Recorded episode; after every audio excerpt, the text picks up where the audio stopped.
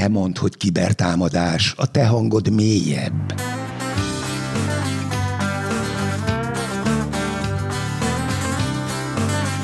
Ez itt a Nemzetbiztonsági Szakszolgálat Nemzeti Kibervédelmi Intézet kiberbiztonsági podcastje.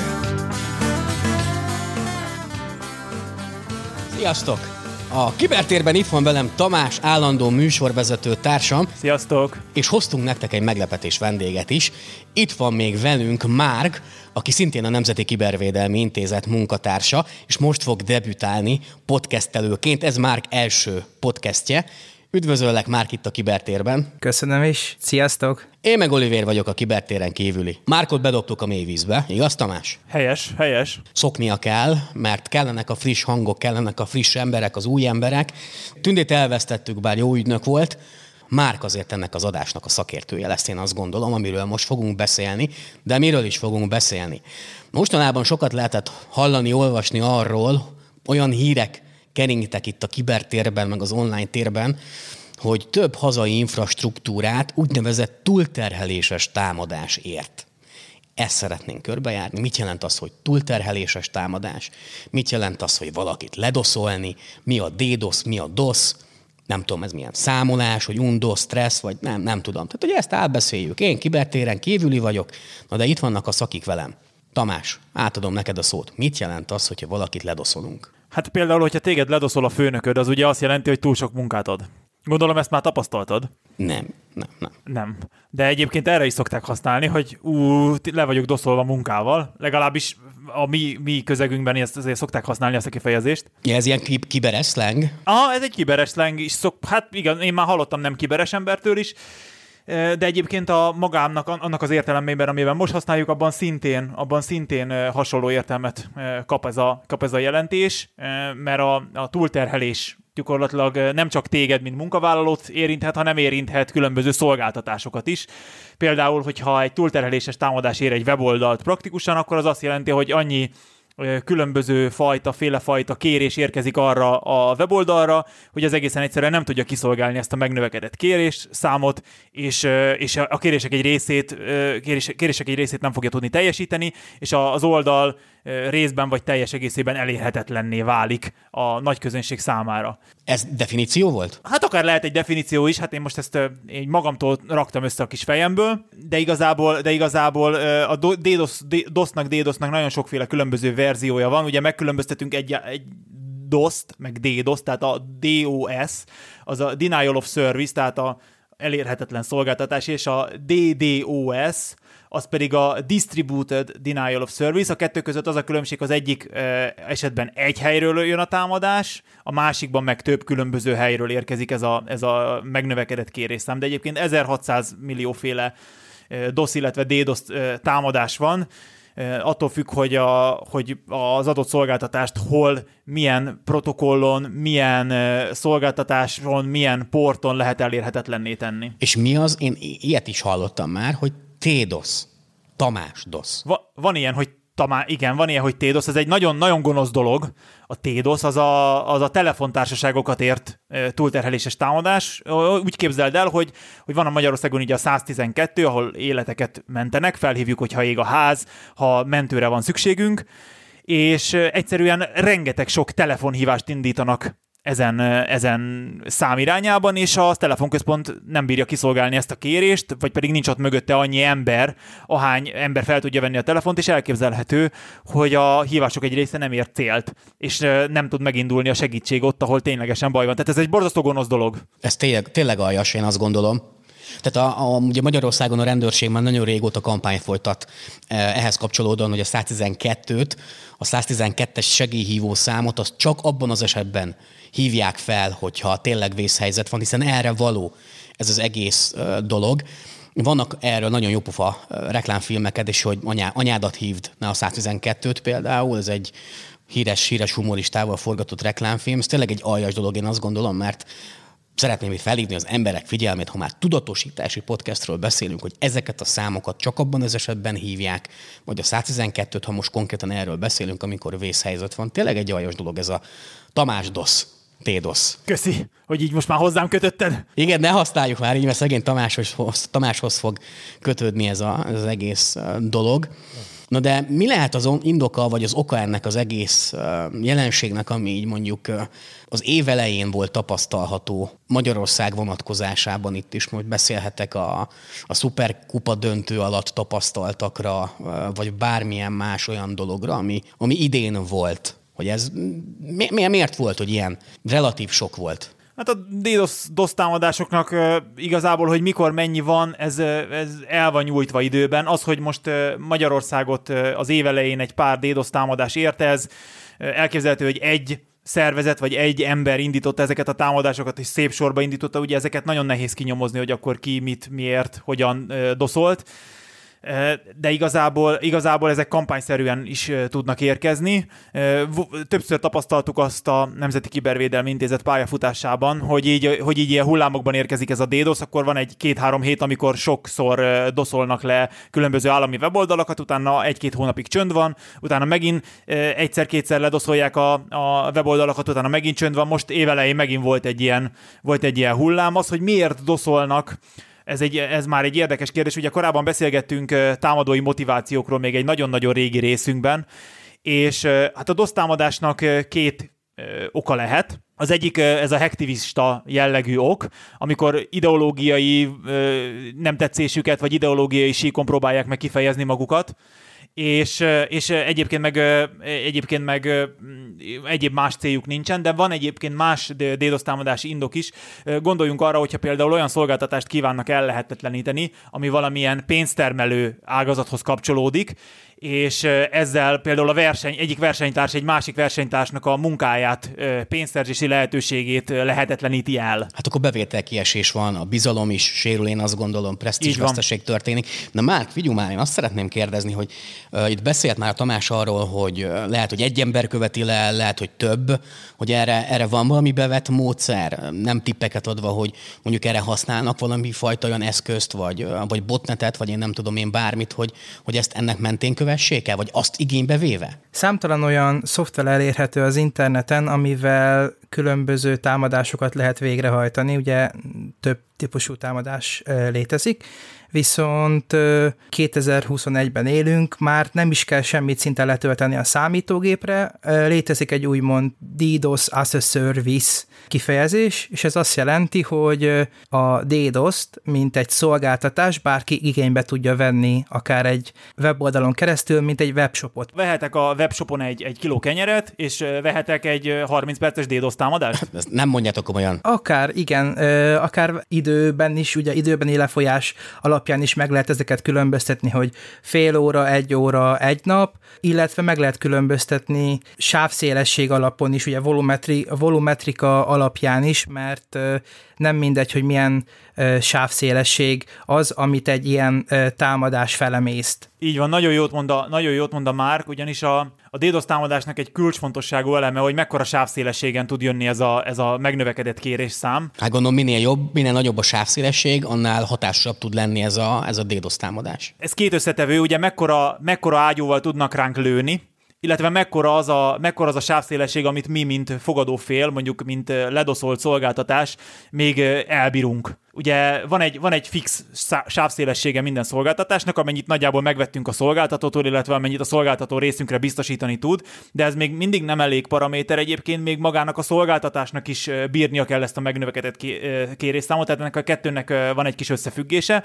Tehát van egy szolgáltatás, az letesztelten tud egy bizonyos sávszélességet kiszolgálni, ha a fölötti sávszélességgel támadják ezt a bizonyos szolgáltatást, akkor az jó eséllyel szolgáltatás kiesést, vagy, vagy a szolgáltatás teljes megsemmisülését tudja időlegesen okozni. Ugye, hogyha befejeződik a, a megnövekedett kérésszám, akkor jó eséllyel a szolgáltatások többsége magától vagy kis interakcióval helyre képes állni, mondjuk ezt főszabályként talán el lehet mondani. Tehát igazából addig, tehát ezt folyamatosan kell ezt a támadást kivitelezni ahhoz, hogy, hogy a hatása is hosszan, hosszan tartó lehessen. De ez természetesen nem minden esetben van így. Maradjunk már még ott a Márknak a, a szavainál.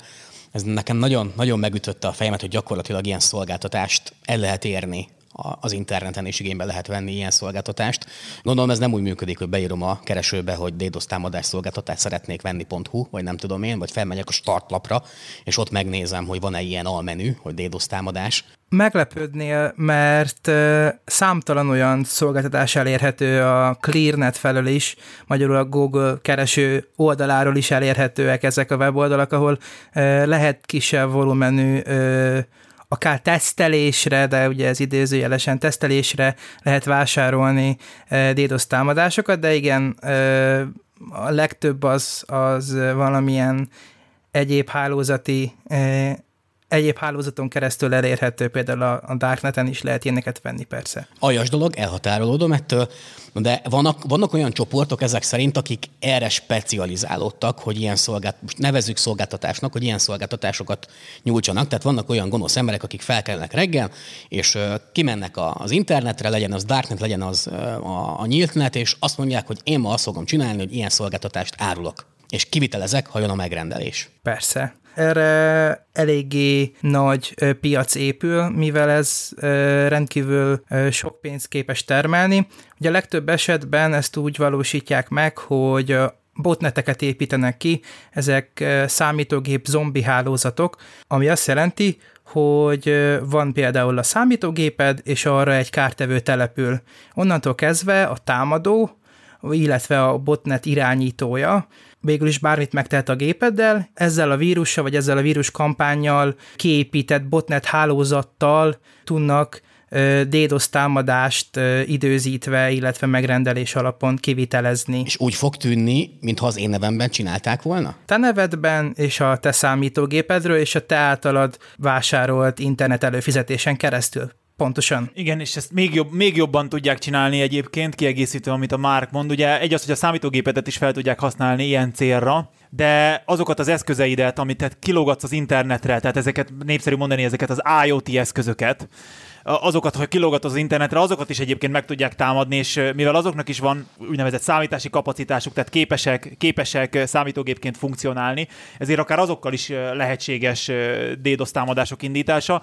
Gondoljunk az egyik legnagyobb ilyen botnetre, illetve a legnagyobb ilyen doszoló botnetre, a Mirai botnet családra, amely ilyen IoT eszközöket támadott, és az IoT eszközök felhasználásával, tehát az otthoni hűtőd, a radiátorvezérlőd, az okos lámpád, a, a NASOT, tehát a hálózati, az otthoni hálózati megosztód megtámadásával, illetve arra települt káros kóddal e, tudod doszolni. E, ezek nyilván csak példák voltak, tehát e, számtalan ilyen lehetőség van, de hát amelyik eszköznek van egy kis e, számítási kapacitása, és amelyik eszköz kint lóg az interneten, és nyilván ehhez az internetes kilógáshoz van némi sávszélessége, és azok védtelenül állnak itt a támadás előtt, azokon bizony lehet olyan programot futatni, amivel szolgáltatás megtagadásos támadást lehet indítani. Ez, ez nagyon profinak tűnik, így meg nagyon szomorúnak, tehát gyakorlatilag így teljes mértékben el tudnak bújni a bűnözők, és álcázni tudják magukat, és nem fog kiderülni, vagy nagyon nehéz kideríteni, hogy ki is követte el valójában ezt a dolgot. És így, hogy erről beszélgetünk, tudjátok meg mi jutott eszembe? Az, hogy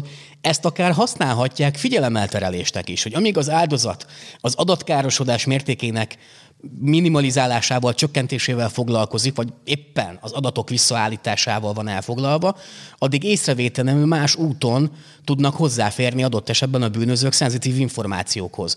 Vagy legalábbis, ha egy hacker fejjel gondolkodnék, lehet, hogy csinálnék ilyet. De nem csinálok, éppen nem vagyok hacker. Így van. Tökéletesen jól mondtál. Ez egy valid szenárió, amit most nekünk elmondtál.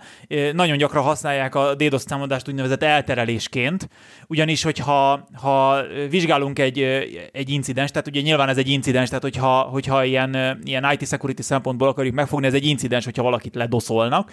Vizsgáljuk az incidenst, akkor elkezdjük nézegetni az incidensnek a technikai adatait, praktikusan a, a logokat, tehát azokat a napló bejegyzéseket, amiket a különböző eszközök bejegyeznek erről az időszakról, hogy mi történt. És bizony egy ilyen DDoS támadás során ugye azt veszük észre, hogy a, a logoknak a száma nagyon-nagyon nagy, nagyon nagy mennyiségű lesz, mert ugye sok kérés érkezett, minden kérésnél, vagy a kérések egy bizonyos csoportjánál keletkezik ilyen logbejegyzés, és nagyon-nagyon sok ilyen logbejegyzés van, és gyakorlatilag ez elveszi az időt ebből kihámozni azokat a bejegyzéseket, amik a, tény, a támadás tényleges okát, például egy információszivárgást vagy egy weboldal feltörést indítványoznak, illetve azt próbálják meg megkísérelni. Ezért a DDoS támadás vizsgálatánál mindig külön figyelmet kell fordítanunk arra, hogy megnézzük, hogy ez a DDoS támadásnak ad lehetette a célja, hogy csak elterelje a figyelmünket afelől, hogy egy más jellegű támadás is van a háttérben.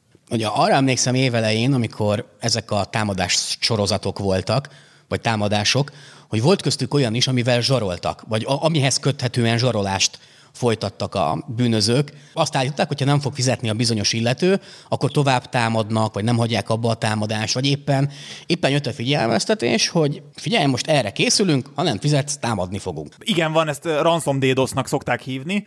Ugye az a lényeg, hogy szolgáltatás megtagadás támadást indít. Kicsit olyan, mint a ransomware, ugye, amikor az adatainkat ejtik csapdába de itt ugye nem a, a, az adatainkat e, ejtik csapdába, hanem a szolgáltatásunkat e, próbálják meg ellehetetleníteni, és akkor azt mondjuk, hogy igen, addig doszolunk, ameddig nem fizetsz egy bitcoint. Vagy időnként visszatérünk, és még doszolunk egy keveset, míg nem fizetsz egy bitcoint. De persze ilyenek is vannak. Van amúgy ennek tipikus célcsoportja az ilyen jellegű támadásoknak? Gondolok itt bankokra, közüzemi szolgáltatókra, kormányzati oldalakra, vagy nem tudom én. Van olyan, akiket tipikusan kinéznek ezek a bűnözők maguknak? Hát a ransom DDoS-t azoknak érdemes küldeni, akik valamilyen olyan szolgáltatást nyújtanak az interneten keresztül, ami pénztermelő. Mert nekik érdekük, hogy minél előbb a szolgáltatásuk helyreálljon. Jó, és a sima DOS meg DDoS? A sima DOS DDoS-nak ugye a korábbi motivációkon túl lehet ez is a célja. Illetve célozhatnak kritikus infrastruktúrákat is ott, ott gondolom szintén az a lényegen az ilyenfajta támadásnak, hogyha egy kritikus infrastruktúrát ledoszolnak, akkor elérhetetlen lesz az a bizonyos szolgáltatás. Ugye erről, erről már beszéltünk egy korábbi podcastünkben, hogy ilyen volt például Észtországban, ha, ha jól emlékszem, hogy Így ott van, jól emlékszem. túlterheléses támadások mentek végbe a 2000-es évek elején, és ott a, az egész kiberháborút gyakorlatilag ahhoz az eseménysorozathoz kötjük, amikor elérhetetlenné vált egy csomó szolgáltatás Észtországban, mint a banki szolgáltatások, a nyugdíj, folyósítás, de ha jól tudom, akkor még tömegközlekedési eszközök is megbénultak ennek köszönhetően. Így van, ez 2008-ban volt egyébként, amikor egy, egy szovjet emlékmű elmozdítása miatt, tehát Észtországban ugye megpróbáltak elmozdítani egy szovjet emlékművet, és egy tiltakozás hullám indult, mely egy ilyen DDoS támadásban csúcsosodott ki. Ugye nyilván te is mondtad, hogy milyen nehéz megállapítani, hogy ki indított ezt a DDoS támadást, azért van egy tippünk, de hát de bizonyítékot erre azért nehéz szerezni. Igen, igen, igen. És nehéz védekezni egy ilyen DDoS ellen, Márk? Attól függ, hogy milyen típusú DDoS támadással állunk szemben, mivel főként most a hálózaton keresztül történő, vagy a hálózati komponensek elleni támadásról beszéltünk, ugye itt nem csak maga a hálózati elemek ellen lehet támadást indítani, hanem az alkalmazás ellen is, például mm, feltölteni hamis adatokkal egy formon keresztül például az adatbázist. Kicsit beszéljünk arról, hogy csak hogy könnyebb legyen elképzelni a, a hallgatóknak, hogy milyenek ezek a DDoS támadások. Mondjunk egy pár típust. Ugye van, egy, van az úgynevezett Layer 7 DDoS támadás, amikor magát az alkalmazást szólítjuk meg nagyon-nagyon sokszor, akár különböző forrásokból is, tehát nagyon sokszor lekérjük a, a weboldalt gyakorlatilag egymilliószor, amennyiszer tudjuk, ezt, ezt így hívják, hogy Layer 7 DDoS támadás. Ez ellen talán egy picit könnyebb védekezni de vannak alacsonyabb szintű DDoS támadások is, ilyen például a, az egyik legalapabb DDoS támadás az úgynevezett TCP színflád típusú támadás, amely tényleg csak nagyon-nagyon egyszerűen elmondva, hogy miről szól, ugye a, a TCP az egy, az egy, egy protokoll, ami egy, úgy szoktam mondani, hogy egy udvarias protokoll, tehát hogy ahhoz, hogy ki, kiépüljen az a TCP kapcsolatfelvétel, ahhoz, ahhoz, ahhoz egy úgynevezett háromutas készfogásnak kell megvalósulnia, tehát aki akar beszélgetni egy másik emberrel, például én akarok veled beszélgetni, Oliver, én azt mondom neked, hogy, hogy szia, te erre azt mondod, hogy Szia, how do you do? Hogy vagy? Én meg erre azt mondom, hogy kösz jól. Tulajdonképpen akkor most létrejött közöttünk egy kommunikáció, felépült a háromutas kapcsolatfelvétel, és ebben a TCP, TCP színflat típusú támadásban kicsit megtrükközzük ezt a protokollt egy kvázi gyengeséget kihasználva, méghozzá úgy, hogy én azt mondom neked, hogy szia, de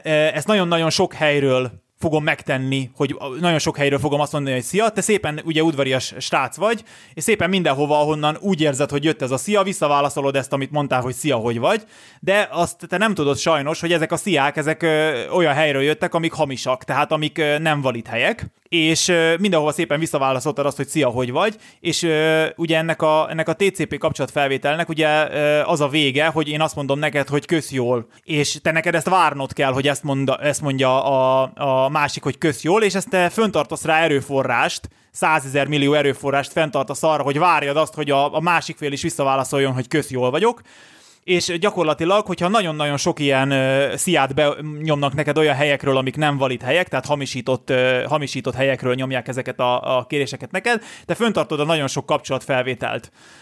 Akkor egy idő után elfogy az erőforrásod, mert az erőforrás ugye egy véges dolog, és ö, egyszerűen ö, több ilyen kapcsolatfelvételt nem fogsz tudni befogadni. Tehát eléred azt a számot, amennyit, amennyi ilyen kapcsolatfelvételt képes vagy befogadni. És ezért nehéz védekezni ellene? Azért nehéz védekezni ellene, mert ezeket a szá- meg kell különböztetni azokat, hogy egy hamisított helyről jönnek ezek a kérések, vagy pedig egy nem hamisított helyről jönnek ezek a kérések. Ezért nehéz ellene védekezni. Klienseknek a weboldal nézegetését nem akarjuk ugye véletlenül lelőni, szóval nem, nem tudjuk azt, nem tudjuk megállapítani, hogy, hogy az egy weboldal valid látogató, vagy egy támadó. Így van, tehát fölöslegesen nem akarjuk adatkaranténba zárni ezeket az embereket, viszont, viszont vannak más jellegű DDoS támadások is, Például az én kedvencem, ami egy szintén egy ilyen nagyon jó példa, az úgynevezett felerősítéses DDoS támadás, tehát a, a DNS amplification vagy DNS felerősítéses támadás.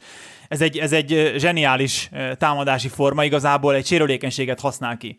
Ugye, ugye a DNS kéréseket arra használjuk, hogy mi, mi nagyon jól meg tudjuk jegyezni azokat a, azokat, azokat a dolgokat, hogy például nki.gov.hu. De ez ugye az internet számára, az internet számára ez nem mond semmit, hogy nki.gov.hu, neki IP címre van szüksége, hogy tudja, hogy ő hol találja az nki.gov.hu-t. E, az, hogy ez, ez a, ez a domain, úgynevezett domain név, IP, név, IP címé alakuljon át, ehhez használjuk a DNS kéréseket. Ezeket különböző szerverek, DNS szerverek szolgálják ki és van egy nagyon jellemző tulajdonsága egyébként a DNS kérésnek, hogy maga a kérés, tehát a kérés, amivel én megkérdezem, hogy figyelj, Léci, mondd meg, hogy az nki.gov.hu melyik IP címen található, az a maga a kérés az, az kisebb méretű, tehát fizikailag kisebb méretű, mint a maga a válasz. És ezt ki lehet arra használni, hogy szintén hamisítással gyakorlatilag egy csomó DNS választ rá tudok zúdítani egy bizonyos helyre, és ezzel azt tudom elérni, hogy nekem van, mit tudom én, egy, gigabá, egy gigabit per szek sávszélességű helyem, és azt felerősítve, hogyha e, ezzel az egy gigabit per szekundummal küldök a különböző DNS szervereknek DNS kéréseket hamisított IP címekkel, akkor ők bezudítják ezt a DNS válaszokat a, arra a helyre, amit én becéloztam, hogy én azt szeretném megtámadni. Az én 1 gigabites erőforrásomat jóval felerősítve 5 akár 10 gigabit per szekundumos sávszélességű támadásnak is fel lehet ezt ö, fogni, és akkor a mennyiségű adat fog oda beérkezni rövid időn belül. Ez egyébként ö, maga ez a, ez a konkrét támadás, ez egy, ö, ez egy sérülékenységet használ ki. Ugye a DNS szervereknek egy hibás konfigurációját ö, használja ki, tehát ezek ellen úgy lehetne leghatékonyabban védekezni, hogy a DNS szervereket ezen támadások ellen ö, védenék, hogy ilyen ö, hamisított IP címről ne lehessen DNS kéréseket küldeni. Mekkora probléma amúgy ez? Tehát, hogy gyakori probléma Magyarország Magyarországon gyakori probléma ez a világon, vagy csak időközönként mondjuk úgy, mit tudom én, szökő évente egyszer bukkan fel egy ilyen kampány, vagy, vagy rendszeresen találkozhatunk azért ilyen, ilyen kampányokkal. Már mit gondolsz erről? meglepően gyakori problémát jelentenek a DDoS támadások. Az utóbbi időben mérhetően nőtt ennek a támadás típusnak a, a jelenléte az interneten. Az NKI-nak a, a honeypot rendszere is többször detektált próbálkozási kísérleteket a, a Mirai botnet felől. Igen, már másodjára kerül elő ez a, a Mirai botnet. Érdemes a Mirai botnetnek a, a volumenéről elmondani azt, hogy ez egy, ez egy óriási nagy doszolási potenciára rendelkező robothálózat. Tehát ezt úgy képzeljétek el, hogy a, a csúcs idejében, amikor a Mirainak a legtöbb kliense volt, tehát a legtöbb zombi gépet rabul ejtette, akkor a, egy Miraihoz köthető támadásnak a sávszélessége az akkora volt, hogy a teljes magyar internetforgalomnak a négyszerese. Tehát ezt úgy képzeld el, hogy a magyar internetet négyszer lehetne ledoszolni ezzel a miraival a csúcsidőszakában, tehát ezek igen veszélyes problémák, és többek között kérdezted, hogy miért nehéz ellene védekezni. Azért is nagyon nehéz ellene védekezni, mert hogyha óriási nagy sávszélességet tudsz mozgósítani, akkor a, akkor a védelmi intézkedések is nagyon korlátozottak, és hogyha sok helyről tud, tudsz lövöldözni, tehát nagyon sok különböző fajta valid helyről tudsz, tehát olyan helyről, ami tényleg a birtokodban van, helyről tudsz lövöldözni, akkor nagyon nehéz védelmi intézkedéseket foganatosítani úgy, hogy a, a, a legitim ügyfeleket ne korlátozd. Ez van még nekem felírva az adásterbe, egy kicsit puskázom, hogy hogy általában véve is növekedtek a, a volumenek az ilyen DDoS támadásokban, hogy nagyon gyakoriak a 100 gigabitet meghaladó offenzívák. Ezt, ez mit jelent így magyar nyelvre lefordítva? Hát az, hogy neked van egy 1 gigabit per szekundumos neted otthon, amit vettél, és az már egy nagyon jó otthoni net, ez azt jelenti, hogy, hogy minimum százszor több a sávszélesség. Tehát az egy óriási nagy sávszélesség, ez egy ipari, egy ipari rendszernek sem nagyon van szüksége ekkora sávszélességre. WoW. WoW, de hogy arra sem volt, de arra is volt már példa, meg az sem ritkaság, hogy ilyenekkel támadnak, tehát azért ez tényleg a, lehet érezni a volumenét, hogy ez, ez mekkora, ez egy jó hasonlat volt, köszi. Hogyan tudnak védekezni? Hogyan tudunk védekezni? Nyilván nem, tehát nem engem fognak magánszemélyként ledoszolni. Azt gondolom, hogy ez inkább a vállalatokat érinti, meg az állami infrastruktúrát, meg ahogy már mondta, a kritikus infrastruktúrát. Hogyan tudnak a szervezetek védekezni már ellen? Vannak különböző szolgáltatók, akik DDoS védelmet szolgáltatnak az ügyfeleiknek. Ilyen például az egyik az a Cloudflare is. Ezek a cégek általában több terabit per szekundumos sávszélességgel rendelkeznek, és ezért nagyon nehéz őket közvetlenül támadni. Végül is megpróbálják elrejteni azt az infrastruktúrát, ez a, a nagy áteresztő képességű hálózat mögött, ami végül is a kritikus feladatokat végzi. Tehát ezt úgy kell elképzelni, ez nagyon érdekes, amit mondasz már, ezt, tehát úgy kell elképzelni, hogy én gyakorlatilag a forgalmamat átirányítom egy ilyen DDoS védelmi megoldás felé, aki megszűri nekem a forgalmat, és csak a legitimnek tűnő forgalmat engedi az én szolgáltatásom irányába? Pontosan. És én magánszemélyként tudok védekezni, vagy érdemes védekeznem amúgy? Tartanom ilyenektől? Úgy tudsz védekezni ellene, hogyha nem válsz botnet támadás áldozatává, tehát a különböző szolgáltatásaidat, tehát amit az internetre kiengedsz, azokat biztonságosan tartod, frissen tartod, olyan rendszereket veszel, amik ügyeltek az IT security-ra. Legjobb védekezés a megelőzés. Így van, így van. Nem töltögetsz le mindenféle olyan dolgot az internetről, amiről pontosan tudod, hogy nem szabad letölteni és így nem, állsz, nem, nem tudsz botnet támadás áldozatává válni, és így nem tudod azt erősíteni, hogy a DDoS sávszélessége nőjön ezeknek a bűnözőknek. Tehát igazából azt kell megelőznöm, hogy ez a botnet rákerüljön bármilyen káros alkalmazás vagy program segítségével a, a számítógépemre, bármelyik eszközömre, mert ha ez megtörténik, ebben az esetben segíteni fogom a bűnözőknek a DDoS támadásait gyakorlatilag. Így van, és ami még nagyon fontos elmondani, hogy a vírusvédelmi megoldások azok elég jól védenek a botnet támadások ellen, mert ezek a szignatúrák, ezek eléggé ismertek a, a különböző megoldásoknál, tehát igazából, hogyha van aktív vírusvédelmi megoldásunk, tehát vírusírtónk, akkor, akkor, akkor már szintén elég sokat tettünk. Tehát ezzel a kettővel gyakorlatilag a, a tudatos felhasználással illetve maga kiegészítve azzal, hogy nem, jog, nem, nem jogtiszta szoftverek használatának kerülésével, illetve a vírusvédelmi megoldásoknak a használatával már nagyon sokat tettünk, hogy ne kerüljön botnet a gépünkre. Cégek számára érdemes határvédelmi megoldásokat használni, ezek olyan tűzfalak, routerek, amelyek képesek leszűrni a kisebb támadásokat, amelyeket a infrastruktúra kaphat. Tamás, összefoglalod az adást, hogy miről beszélgettünk? Hú, nagyon sok, nagyon sok mindenről beszélgettünk, ugye leginkább a szolgáltatás megtagadásos támadásnak a miben létéről, kicsit megpróbáltuk definiálni, megpróbáltuk elmondani, hogy kiket céloznak ezek a DDoS támadások, milyen motivációval.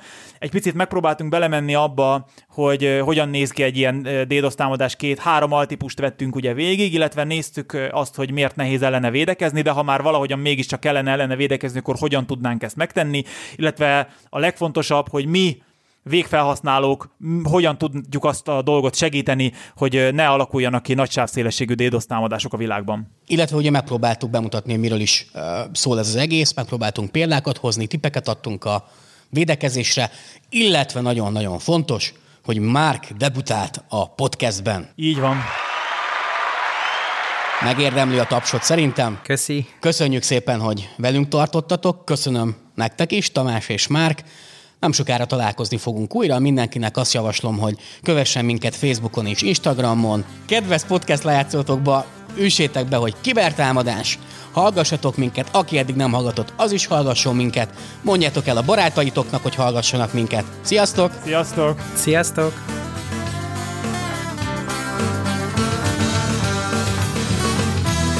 Te is hogy kibertámadás, és iratkozz fel a podcastünkre.